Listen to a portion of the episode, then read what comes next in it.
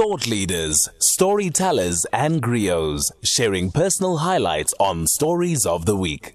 It Seems to me that uh, today is also a day of conversation around the environment. And we're focusing on the oceans, we're focusing on water. Now, the PepsiCo Foundation recently announced a series of programs that are going to bring much needed access to water and sanitation for thousands of people in South Africa. And they're focusing on four projects. The one, they're going to go into partnership with the National Business Initiative, the NBI, to focus on the rollout of foot operated standpipes and hand washing stations in the Eastern Cape. The second one is the Save Our Schools, SOS, also the Cape Town based and education focused not for profit. The third is in partnership with the Water Research Commission, which is the WRC and focuses on the installation of low pour flush toilets. And the fourth is the Worldwide Fund for Nature Conservation, WWFSA.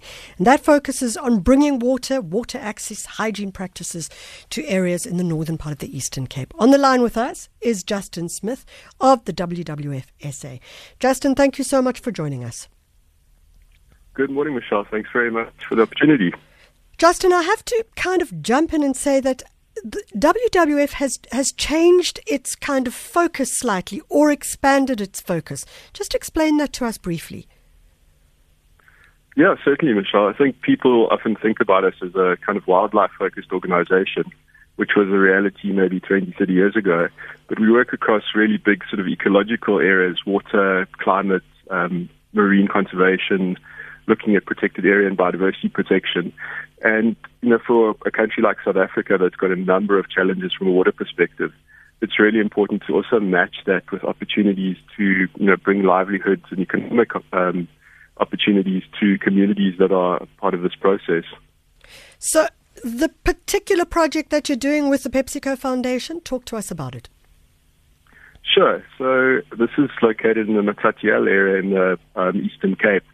And what we've really found through through our work in, in the strategic water source areas, which are the, the kind of key catchments that provide much of South Africa's water to our towns and cities, is we've got a lot of problems in terms of alien infestation from a plant mm. perspective. Um, there's Port issues Jackson around things like siltation.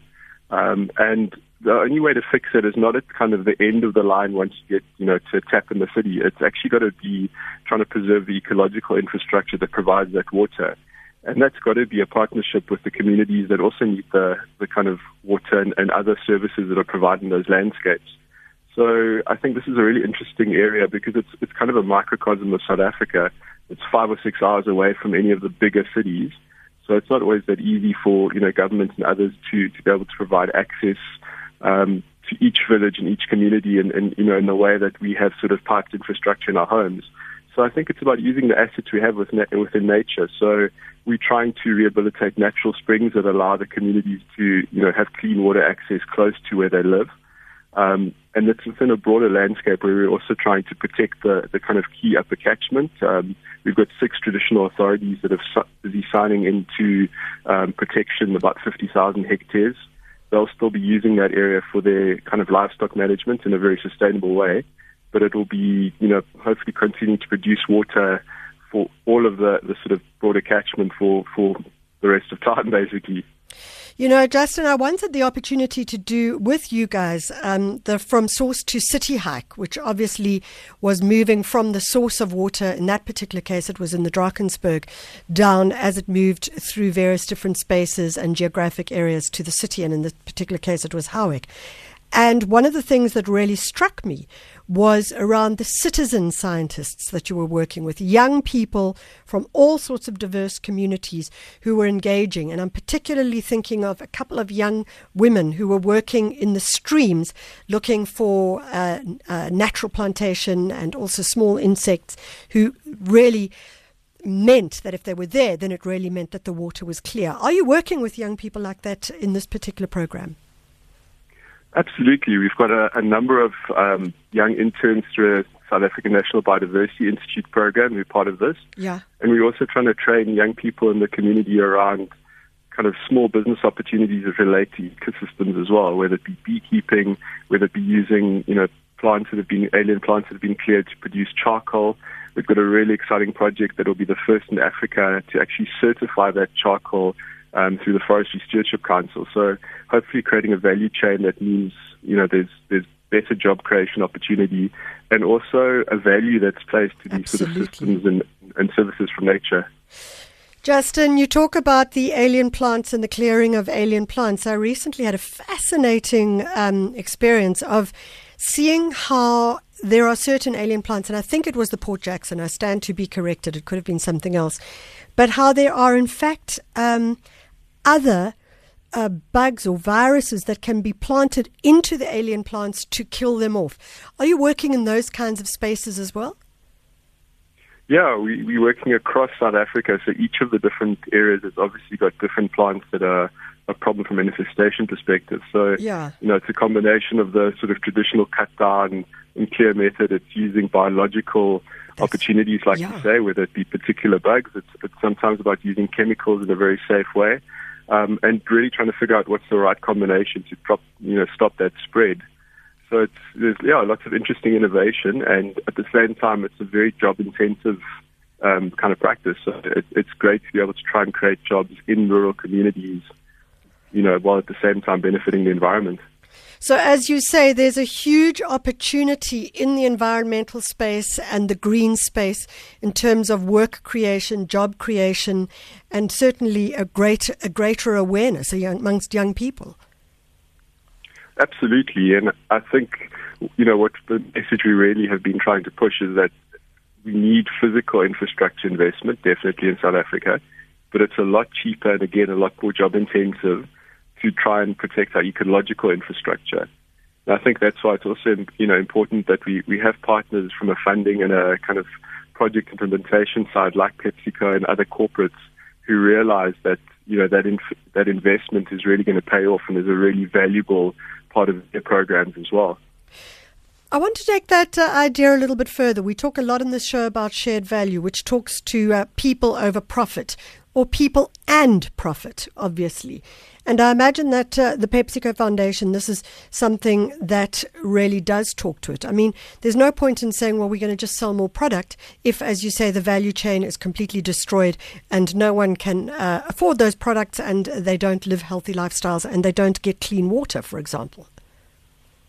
Absolutely. Um, what we've seen with PepsiCo and a few of the other kind of organizations in that sort of food and beverage space is that they really have put very, you know, big replenishment targets in place. So basically recognizing that their value chains depend on water and they want to put more water back into the environment than they're actually taking out of the system to produce their product. And I think that, you know, that's a really great level of responsibility that we like to see from the corporate sector that they, they, you know, taking that accountability and putting money back into the, the systems that provide products for them as well. Yeah. And at the same time, you know, this is creating improved um, access to water for communities who don't necessarily have that at the moment, and those job creation um, kind of projects within the, the, the broader program. Justin, in closing, um, when one thinks about a rehabilitated or a clean stream, there's so many images that come to mind, and I wonder if you could describe for us what a beautiful, clean stream can look like.